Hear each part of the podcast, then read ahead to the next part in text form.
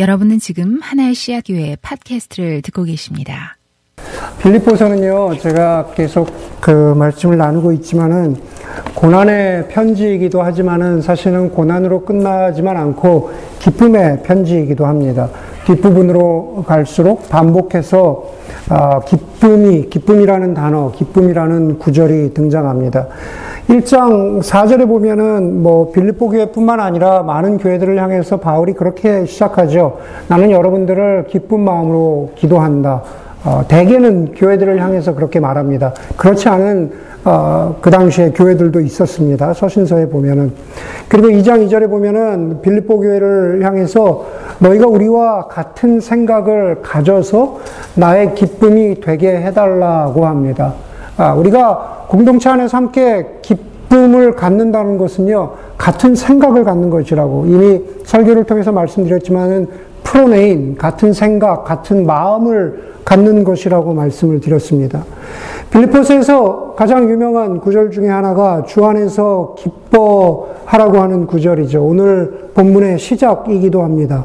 그리고 사 장에 가면은 빌립보서가 나의 기쁨이라고 그렇게 말하고요. 그리고 빌립보 교회를 향해서요. 그리고 주 안에서 항상 기뻐하라고 하는 가장 그 유명한 구절이 등장하기도 합니다. 읽기에 따라서는 삼 장 일 절과 사 장 일 절이 연결되는 내용이라고 그래요. 왜냐면은 삼 장 일 절에 보면은 첫 부분에 나의 형제 자매 여러분 주 안에서 기뻐하십시오 이렇게 이야기한 다음에 또 사 장 일 절에 가서 나의 기쁨이요 나의 면류관인 여러분 이렇게 이야기하거든요. 그래서 삼 장 일 절의 첫 부분과 사 장 일 절이 연결이 되고 삼 장 이 절에서, 삼 장 이 절에서 삼 장 이십일 절은 그 사이에 끼어든 구절이라고 말하는 학자들도 있습니다. 뭐, 어쨌든 간에 삼 장의 내부, 그 내용의 대부분을 보면은, 어, 오늘 그 첫 부분을 읽어주셨지만은, 어, 대부분 다 신학적이고 어떤 면에서는 교리적인 내용입니다. 오늘과 다음 주에 걸쳐서 우리가 삼 장을 나누게 될 것인데 단순히 신학적인 부분만을 말하지 않고 저는 그것이 우리의 삶의 구체적인 어떤 기쁨과 또 우리의 삶에 어떻게 신앙과 삶으로 연결돼 가고 있는가 하는 것으로 여러분과 나누려고 합니다. 아, 우리가 이미 읽은 대로 삼 장 일 절의 그 첫 부분이 사 장의 기쁨과 연결된다고 했지만 그러나 삼 장 일 절의 뒷부분은요, 삼 장의 나머지와 연결이 돼요. 삼 장 일 절의 second part를 보면은 이렇게 말해요.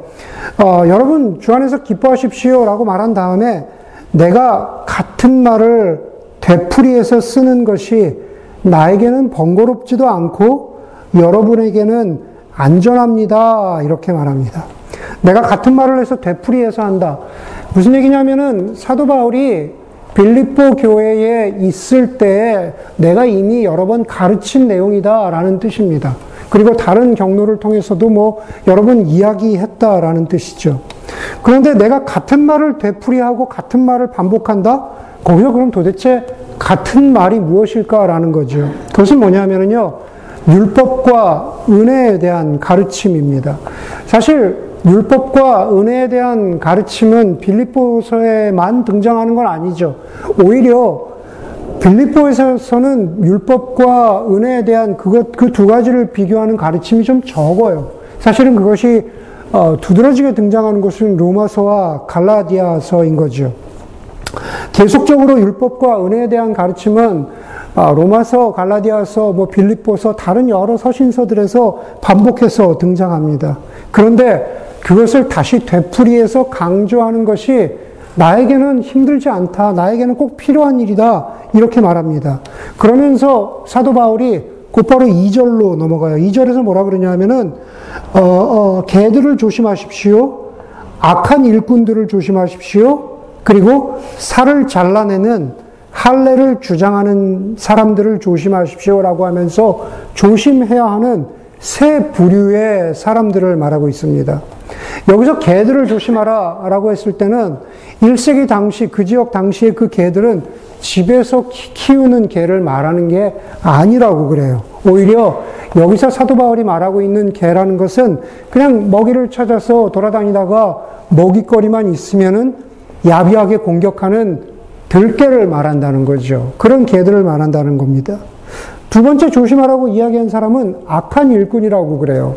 이것을 디테일하게 설명드리지 않겠지만은 사도 바울이 여기서 염두에 두고 있는 악한 일꾼은 구약 성경에서 그 악행으로 말미암아, 그렇죠? 하나님 앞에 순종하지 않고 하나님의 말씀에서 벗어난 악한 행동들을 했던 그런 사람들, 그것으로 인해서 하나님의 심판을 받은 사람들을 악한 일꾼이라고 그래요.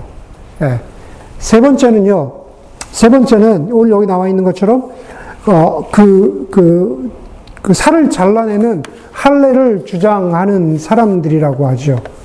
살을 잘라내는 할례. 다시 말해서 그것이 상징하는 것은 뭐냐 하면은 그냥 율법주의인 겁니다. 율법주의인 거예요. 그러면은 개들이나 악한 일꾼이나 살을 잘라내는 어, 그, 그 할례를 주장하는 사람들은 각각 다른 부류의 사람들일까? 예, 우리가 그런 질문이 들 수 있겠죠. 그리고 그들을 조심하라고 하는데 도대체 무엇을 조심하라는 것일까? 여러분, 그것을 설명하는 데 있어서요, 사도 바울이 다른 사람을 지적하지 않아요. 자기 자신을 예로 듭니다. 그렇죠? 자기 자신을 예로 드는데 그것은 지금 사도 바울 자신의 모습이 아니라 예수님을 인격적으로 만나기 이전에 사울이었을 때 자신의 모습을 말하고 있어요. 그게 바로 오 절부터 나오는 내, 내용입니다. 오 절에, 오 절에부터 나오는 사도 바울의 자신에 대한 표현이 뭐라고 하냐면은 사도 바울이 그 이전에 사울일 때 자기를 디아스포라 유대인이라고 말하죠. 예. 사울은, 사울이었을 때 바울은 예, 유대 땅에서 자고 나란 유대인이 아닙니다. 예, 다소 출신이라고 그러죠. 지금으로 따지면은 튀르키예, 터키의 다소 출신에서 자라는 이민자 유대인입니다. 그런데 사도 바울이 자기, 자기 자신을 사울이었을 때 뭐라고 표현하냐면 히브리 사람 중에 히브리 사람이라고 이야기하죠. 이것은 무슨 얘기냐면은 자신이 비록 이민자로 태어나서 이민자로 자랐지만은 자신의 민족적, 종교적 정체성은 항상 탑에 있다는 얘기예요. 내가 히브리 사람 중에 히브리 사람이다. 그렇죠? 우리의 자녀들이 이 세들인데 내가 진짜 한국 사람 중에 한국 사람이야. 이렇게 말하는 거나 똑같다는 그런 뜻입니다. 그리고 나서 그 사도 바울이 자신에 대해서 좀 더 설명하는데 내가 이민자로 살아가지만 팔 일 만에 할례를 받았고 그리고 스스로 자기 자신이 베냐민 지파 사람이라고 말합니다. 예, 이 사람이 할례를 받았어요. 그리고 자기가 속한 그 지파가 베냐민 지파래요. 여러분, 우리가 사무엘 상을 봤지만은 베냐민 지파에서 처음으로 이스라엘 민족의 왕이 나왔습니다. 사울 왕이 베냐민 지파 출신입니다. 아, 사무엘 하 뒷부분을 보면은요, 마지막까지 다윗 열두 지파가, 그 중에서 열 지파가 배신하는데, 그 중에서 마지막까지 다윗 왕을 따랐던 두 지파는 유다 지파와 베냐민 지파입니다. 그렇죠? 자신은 베냐민 지파래요. 그만큼 순수하고 믿음에, 그냥 구약의 믿음으로 따지면, 어, 정말, 어, 뭐라 그래요? 성골이라 이거죠. 그런, 그런 뜻으로 말하고 있는 겁니다. 그리고 그는 사울일 적에 자기 자신이 바리새파 사람이라고 그랬습니다. 바리새파 사람은 율법을 따르는 삶에 얼마나 철저하게 지키느냐에 따라서 바리새파 사람이 되는 겁니다. 내가 바리새파 사람이 되고 싶다 그래서 되는 게 아니라는 겁니다. 다시 말해서 자격시험을 통과해야 바리새파가 되는 겁니다. 그게 바로 사울이었는데 그뿐만 아니라 사울은 예수를 믿던 초대교회를 박해했습니다. 그렇죠. 그게 자랑이었습니다. 사울은요, 예수 믿기 전에 오늘 본문에 나오는 것처럼 개와 같았어요. 그렇죠? 먹이를 찾아서 막 다니는 야비한 개와 같았어요. 죽일 사람이 있으면은 그 죽일 자격에 합당한 그리스도인들을 죽이려고 찾아다녔던 사람들이라는 겁니다. 바로 그 뜻이에요. 하나님 보시기에 악한 일꾼이었다는 거예요. 예수 그리스도, 예수님이 보시기에 악한 일꾼이었어요. 예. 자기 살을 자르는 율법주의자였습니다. 그러니까 결론적으로 뭐냐면 개와 악한 일꾼과 자기 살을 자르는 율법주의자들은 다른 그룹의 사람들이 아닌 거죠. 예, 같은 그룹의 사람이라는 겁니다. 그러면서 사 절에서 나는 육신에도 신뢰를 둘만 합니다. 다른 어떤 사람이 육신에 신뢰를 둘만한 것이 있다고 생각하면 나는 더욱 그러합니다. 라고 말합니다. 여러분, 로마서에서 가장 자주 등장하는 표현이라고 했는데, 여기서 육신이라고 하는 것은 하나님이 주시는 성령, 하나님이 주시는 생명과 반대되는 개념으로 이야기할 때 헬라어로 말하는 육신, 육적인 것들, 기독교에서 말하는 세상적인 것들을 가리킬 때 육신이라고 표현합니다. 그런데, 그런데 사도 바울이 뭐라 그러냐면, 육신으로 자랑할 것이라면은 나는 그 어떤 사람보다 예, 자랑할 것이 많습니다. 라고 말합니다. 여러분, 사도 바울이 사울이었을 때, 사울이었을 때 그 삶을 요약하면은요, 사울의 인생은 두 가지로 요약됩니다. 첫 번째는 그에게 주어진 것, 두 번째는 그가 노력한 것. 그렇죠? 사울은 그에게 주어진 것들이 있었잖아요. 그냥 태어날 때부터 베냐민 지파였습니다. 히브리 사람 중에 히브리 사람이라고 이야기했어요. 유대인이었어요.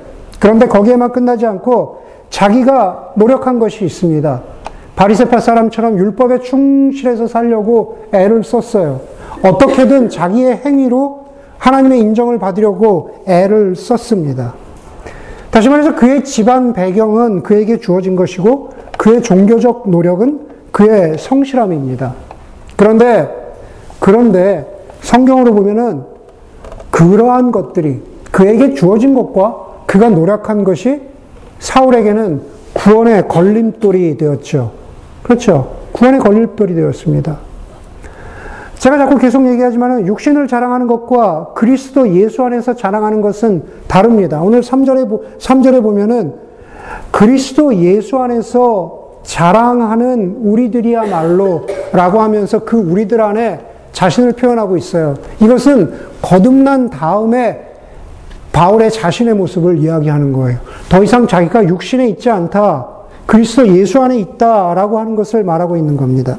다시 말해서 하나님이 주시는 생명을 얻는 일에 있어서 그리스도 예수와 그분이 십자가에서 하신 일은 절대적이라는 겁니다.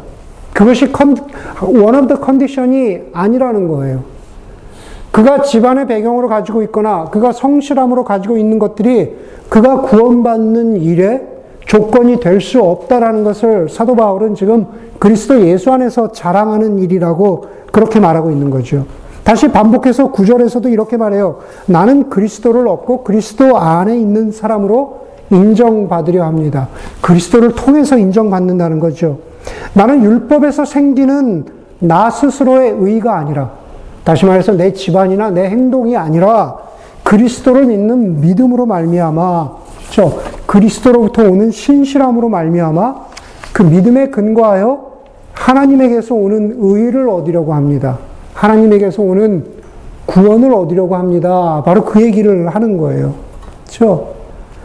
여러분, 그리스도의 신실함이 최종적으로 드러난 것이 바로 그리스도의 십자가인 거죠. 히브리서에서, 제가 여러 번 강조하지만 히브리서에서 그가 아들이시라도 예수님이 고난받으심으로 순종함을 배웠다. 다시 말해서 예수 그리스도의 십자가의 신실하심이 없이는 우리의 구원이 없다라는 겁니다. 바로 이 파트 때문에, 삼 장에서 이 파트 때문에 삼 장의 내용이 굉장히 신학적이고 교리적인 내용이라고 우리가 말할 수 있다라는 거예요. 일 차적으로는 그래요.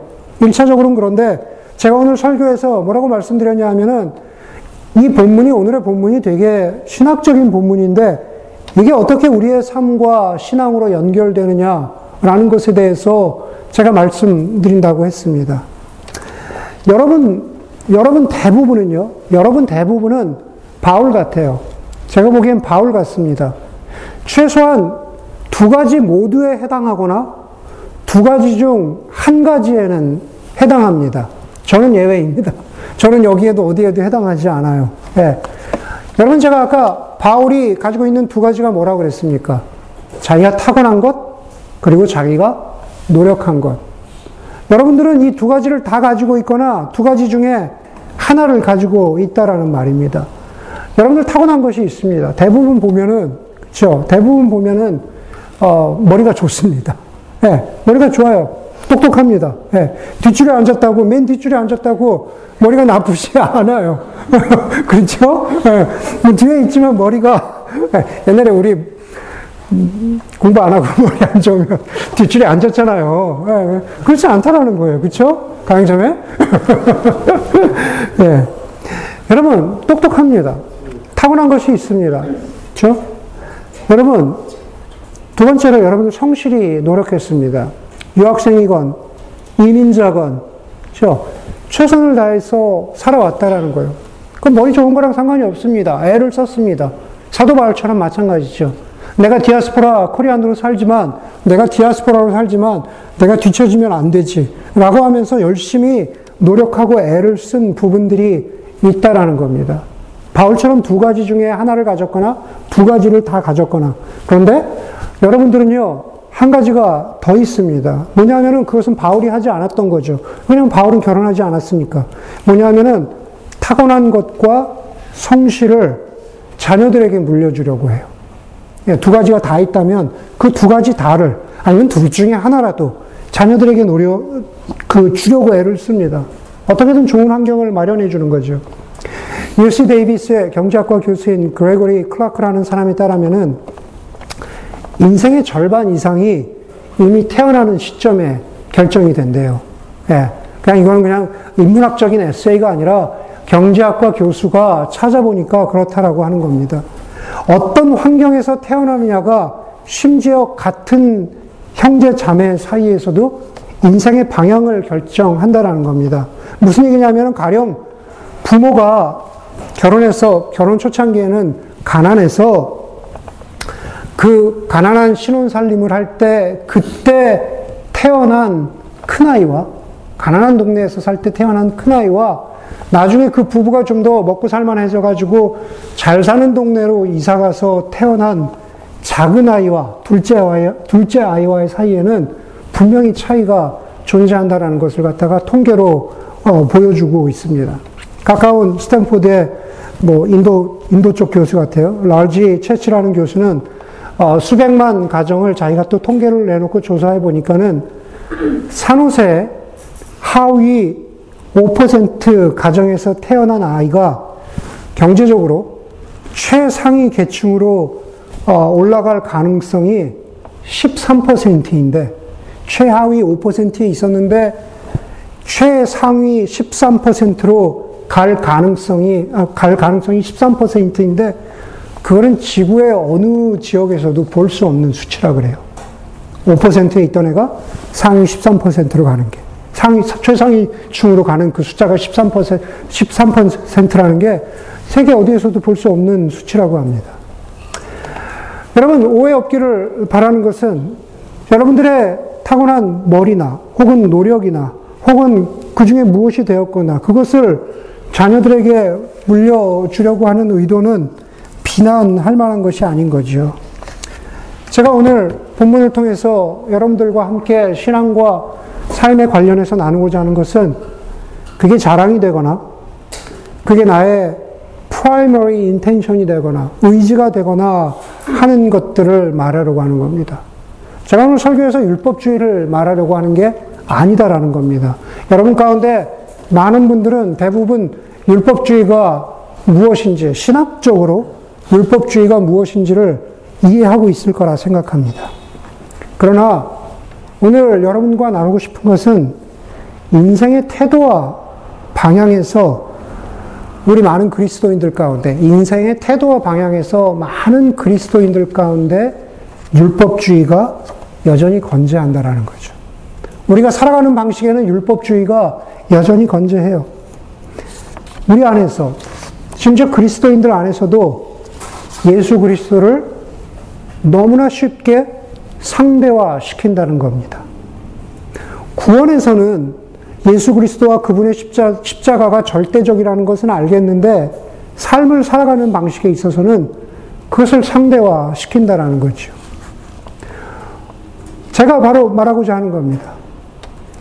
여러분, 우리의 신앙과 삶의 현장에서, 포인트는 이겁니다. 우리, 우리의 신앙과 삶의 현장에서 신앙적인, 우리, 우리, 우리가 삶에서는 예수 그리스도를, 우리의 입술로는 예수 그리스도를 주와 구주 되심으로 고백하는데, 제가 오늘 나누고자 하는 포인트, 어떤 삶의 영역에서는 마치 좋은 머리와 좋은 환경과 최선을 다해서 무엇인가 마련해 주는 것을 그렇죠? 가장 높은 순위로 끌어올려서 그것이 전부인 것처럼 살아가는 경우가 있다라는 겁니다. 그리고 그것이 더 심해지면은 그것이 유일한 의지이고 그것이 유일한 신뢰이고 그것이 유일한 자랑인 것처럼 내가 삼고 살아가고 그리고 그러한 가치관을 우리의 자녀들에게도 심어줄 수 있다라는 겁니다. 여러분, 삶의 신앙 가운데 그러한 목소리들, 그러한 뭐 유혹이라고 표현할 수는 없겠죠. 뭐 근데 유혹이, 유혹인지 깨닫지 못하니까 그러한 어드바이스들, 그러한 그러한 어떤 가치관들 우리 주변에 얼마나 많이 들어옵니까? 저 주변에 가까운 사람이, 뭐 선후배가, 이웃이, 예, 이렇게 키워야 돼, 저렇게 해야 돼, 예, 이런 학원에 보내야 돼, 수많잖아요. 그것을 오늘 본문에 본문에 좀 빗대어서 이야기하자면은. 그 악한 일꾼이라고도 표현할 수 있는 거죠. 예, 잘못된 가치관을 심어주고 있으니까. 예전에 한국에, 뭐 지금도 그분 목회하시지만, 예, 한국의 어떤 잘 알려진 목사님이 설교 중에 이런 말씀을 하셨다 그래요. 집 사지 마라. 예, 최근에 집 사신 분들. 예, 집 사지 마라. 예, 그분이 목회하시던 그, 서울의 그 지역이 서울의 중산층 이상의 어, 그 학군에 교회가 있던 교회였어요. 교인들을 향해서 집 사지 말라 그러셨어요. 되게 어, 뭐라 그래야 되나요? 도전적인 용기 있는 말씀이겠죠. 예. 그 메시지를요, 그 교인 중에 한 부부가 되게 진지하게 들었어요. 그래서 집을 살 수 있는 형편임에도 불구하고 어, 집을 사지 않았어요. 예, 집을 사지 않았어요. 그렇게 집을 사지 않고 전세로 계속 살다가 자꾸 전세는 오르는데 아이들은 학교를 다니고 있으니까 전학 갈 형편이 안 되잖아요. 갑자기 학교를 옮길 수가 없잖아요. 그래서 어쩔 수 없이 집을 샀어요. 예, 집을 사고 나서 그게 너무 마음에 찔려서 목사님 말씀을 어긴 것 같아서 되게 마음에 찔려서 목사님을 개인적으로 만나서, 목사님, 저희가 이번에 이런저런 사정으로 집을 사게 됐습니다. 그랬더니 그 목사님 뭐라고 대답한지 아세요? 네, 너무 대수롭지 않게, 오, 집 살 수 있지. 잘, 잘 샀네. 어, 잘 샀네. 어, 전세값 모른다는데 잘 샀네. 전세값 모른다는데 그 얘기는 하셨는지 모르겠어요. 그런데 잘 샀네 그냥 그러셨어요. 강단에서 집 사지 말라고 그렇게 강조했는데 그것 때문에 고민하다가 집을 산 부부에게 어, 집을 사도 괜찮다, 잘 샀다고 말씀하셨어요. 그랬더니 집을 산 그 부부가 목사님의 그 말에 너무 큰 배신감과 상처를 어, 받았다는 이야기를 해. 그 부부가 상처를 받았겠죠? 받은 이야기를 가까운 이분한테 얘기하고 그분이 저한테 얘기해줘서 그분이 저한테 얘기해줘서 예, 제가 아, 전해 들은 적이 있습니다. 예, 이야기의 공신력을 위해서 제가 이렇게 말씀드릴게요. 이분은 예, 이분은 그 후임 목사님이세요. 없는 얘기가 아니에요. 예. 후임 목사님이셨어요. 여러분, 누구의 잘못입니까? 예, 누구의 잘못이에요? 이야기는 기회가 되면은 뭐 계사시에서 어, 또 한번 나눠보세요. 이야기해보세요. 그런데 피상적으로 집을 샀느냐 사지 말았느냐 이거 가지고 이야기할 게 아니라 예, 집을 사느냐 사지 않느냐로 그것이 신앙과 삶의 기준이 된다면 그게 바로 인간의 자랑이 되고, 그렇죠? 나는 집을 사지 않았다. 그것으로 인간이 자랑이 되고 그것이 또 다른 율법주의가 된다는 말입니다. 제가 그래서 오늘 여러분들에게 어찌 보면 비슷한 말을 계속 반복하고 있는 거예요. 가난한 동네에 살건 아니면 부자 동네에 살건 그것과 상관없이 내가 형편이 되건 형편이 되지 않건 자녀들에게 가장 좋은 것을 주고자 하는 마음이 나쁜 마음입니까? 아니죠. 좋은 마음이죠. 예수님이 누가복음에서 기도에, 가르, 기도에 관해서 가르치시면서 뭐라고 말씀하세요? 너희가 악한 자라도 자식에게 좋은 것을 주고자 하거든. 그렇게 말씀하시잖아요. 그 얘기는 무엇입니까? 자식에게 좋은 것을 주고자 하는 것은 아주 악한 사람이라도 자연스러운 반응이라는 거예요. 그러니까 좋은 것을 주고자 하는 것을 가지고 예수님이 갈라치기를 하고 있는 게 아니다라는 겁니다. 그렇게 피상적으로 받아들이면 안 된다라는 겁니다. 좋은 것을 주고자 할 뿐만 아니라 자녀에게 고난당하는 삶이 다가오지 않도록 하기 위해서 부모가 그 고난의 폭풍을 막아줄 수 있는 바람막이가 되어주고자 하는 것은 너무 당연한 부모의 자세이고 마음이라는 겁니다. 그게 너무 자연스럽잖아요. 거듭 말씀드리지만은 그럼에도 불구하고 자녀를 키우는 일에 예수 그리스도를 상대화하지 말라라는 겁니다. 자녀를 키우는 일에도 예수 그리스도의 주되심을 고백하고 신뢰하라는 이야기가 자신이 가진 것과 자신이 노력한 것, 그, 그것에만 의지하지 않는 신앙과 삶의 율법주의를 넘어서는 모습이라는 거죠. 여러분, 다시 우리가 했던 다윗과 사울의 모습, 사무엘 상의 다윗과 사울의 모습으로 가보세요. 다윗은 골리앗과 싸우러 나갈 때 꽤 괜찮은 준비가 되어 있다라고 제가 여러 번 말씀드렸잖아요. 양을 칠 때, 다윗이 목동일 때 양을 공격하던 사자와 곰을 물리쳤잖아요. 성실하고 능력이 있었어요. 그런데 그것 다윗은 거기에 멈추지 않고 물맷돌을 고르면서 기도했다라고 했죠. 그렇죠? 다윗은 하나님을 의지했습니다.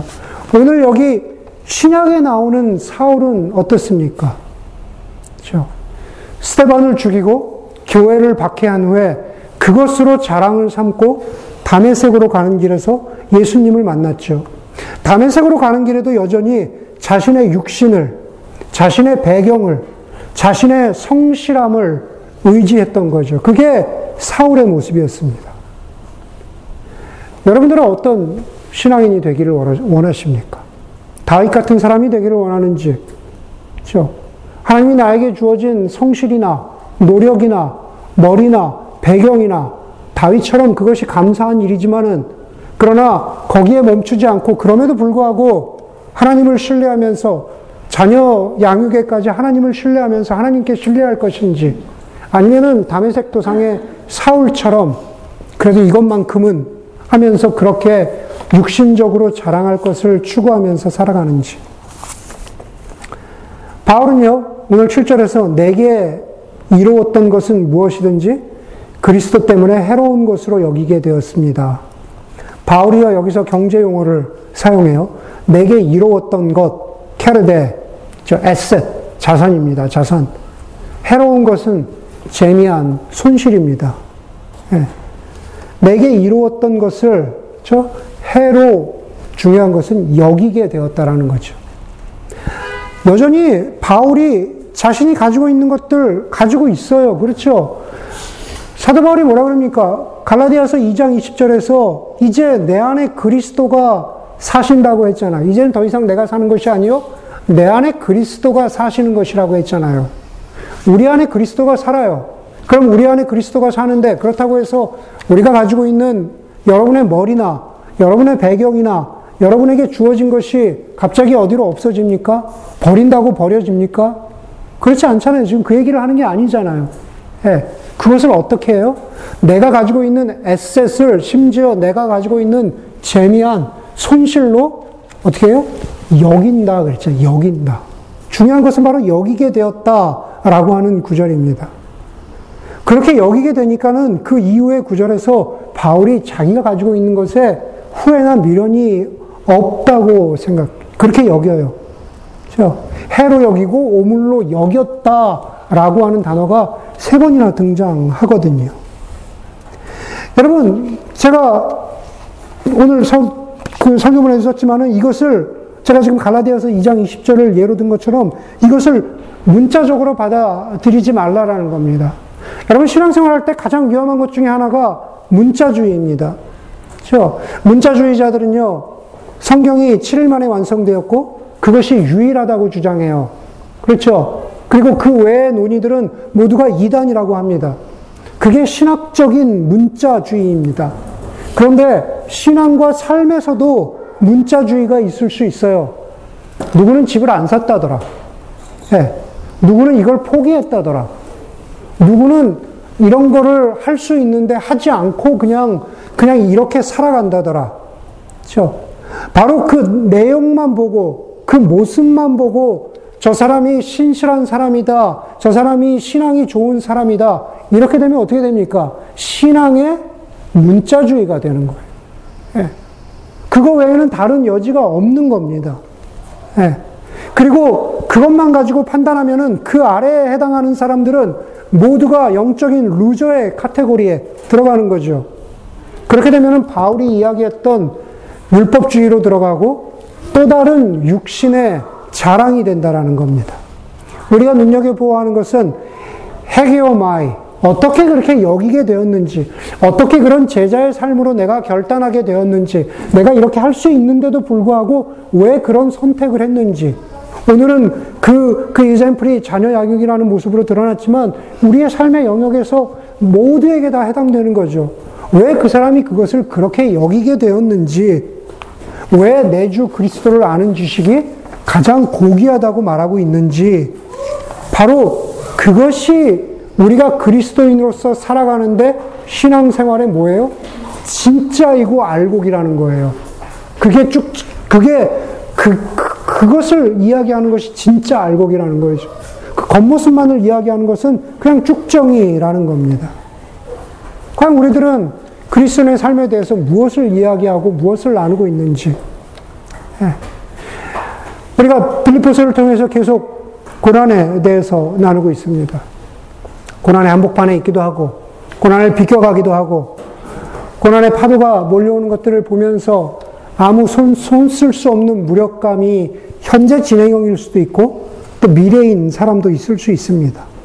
그러한 형편과 사정이 물론 중요하지만, 그것과 상관없이 우리는 교회입니다. 다시 말해서 우리는 헤게오마이, 내가 가지고 있는 것들을 왜 해로 여기는 것이, 여기고 있는, 여기는지, 왜 내가 가지고 있는 것을 나는 왜 아직도 귀중하다, 소중하다 여기고 있는지, 왜 그 사람이 그런 마음을 먹었는지, 왜 이런 생각을 갖게 되었는지, 그것을 나누는 것이 바로 교회 공동체의 모습이라는 것입니다.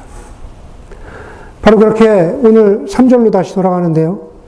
하나님의 오로 예배하고 그리스도 예수 안에서 자랑하며 육신을 의지하지 아니하고 성령을 의지하면서 살아가는 바로 그 모습, 그게 바로 교회 공동체의 모습이라는 것을 오늘 빌립보 교회가 우리에게 다시 한번 가르쳐주고 있다는 사실을 기억할 수 있기를 바랍니다. 함께 기도하겠습니다.